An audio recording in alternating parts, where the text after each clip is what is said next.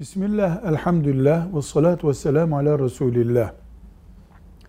Hediye verildiğinde o hediyeyi alan onu satamaz, başkasına hediye edemez diye çok söylenen bir söz var. Bu doğru mudur? Hayır, yanlıştır. Eğer bir şey hediye edilmişse birisine, emanet değil ama hediye edilmişse o onun olmuş demektir. Satmakta, kullanmakta, hediye etmekte, eskiyince atmakta kendi satın aldığı malla bir farkı yoktur.